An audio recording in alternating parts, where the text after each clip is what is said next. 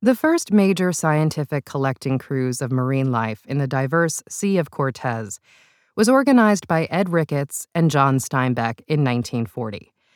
Their explorations and scientific discoveries were published in the Log from the Sea of Cortez, which was written by both of them, but is generally ascribed solely to Steinbeck.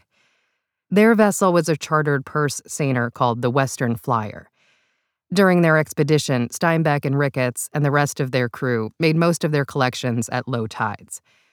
With their bent over posture and slow head scanning movements, they would inevitably draw questions from the locals. What did you lose? Nothing. Then what do you search for? This line has always made me laugh, not least because I've been asked this question or something close to it many times in my 40 year career of exploring the ocean. And the truth is, I've asked it of myself more than a few times.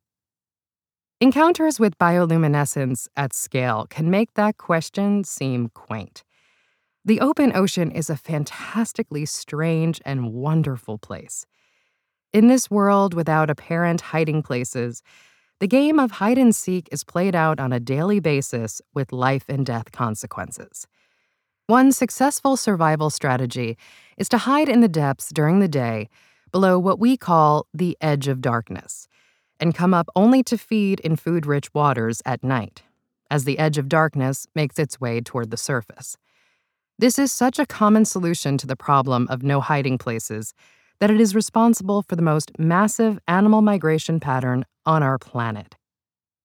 Vertical migration happens every day in every ocean, and the masses of ascending animals form a layer so dense that more than one ship's captain scanning with sonar at sunset, has been fooled into believing they were about to run aground. Because so many of the ocean's inhabitants have adopted this survival strategy, these migrants spend most of their lives in near darkness. To compensate, almost all of them make their own light. Drag a net behind a ship almost anywhere in the ocean below the edge of darkness, and most of the animals you bring up in that net will make light. Given the volume of the open ocean and the vast watery realm between the ocean's surface and its bottom, which constitutes the largest ecosystem on the planet, we're talking about a world teeming with light makers. To put this in perspective, if most of the animals in the ocean are bioluminescent, from single celled bacteria to colossal squid, then a majority of the creatures on the planet are communicating using language of light dialects that we don't comprehend. Bioluminescence's power to captivate is evident in the descriptions of anyone so fortunate as to experience it firsthand. The adjective heard most often is magical. The pure magic of living light harkens back to childhood fantasies of secret grottos, wizards' caves, and unicorn haunts where the mushrooms in fairy rings glow with cold green fire, and a wave of the hand sends multicolored sparks streaming from fingertips.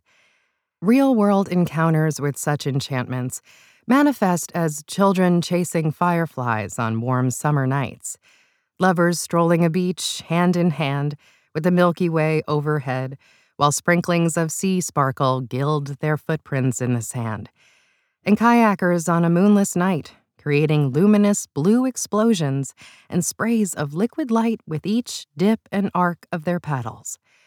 For these lucky few, bioluminescence is not one of nature's obscure and little known oddities. It is one of their most precious and lasting memories. That there are even more spectacular light shows in the inky depths of the ocean was little known when I made that first deep dive. There was plenty of scientific evidence of bioluminescence's presence in the form of light meter measurements and net captured creatures, mostly dead, studded with light organs. But there were very few direct observations, and none that captured anything like the spectacle I witnessed. This was a light extravaganza unlike anything I could have imagined.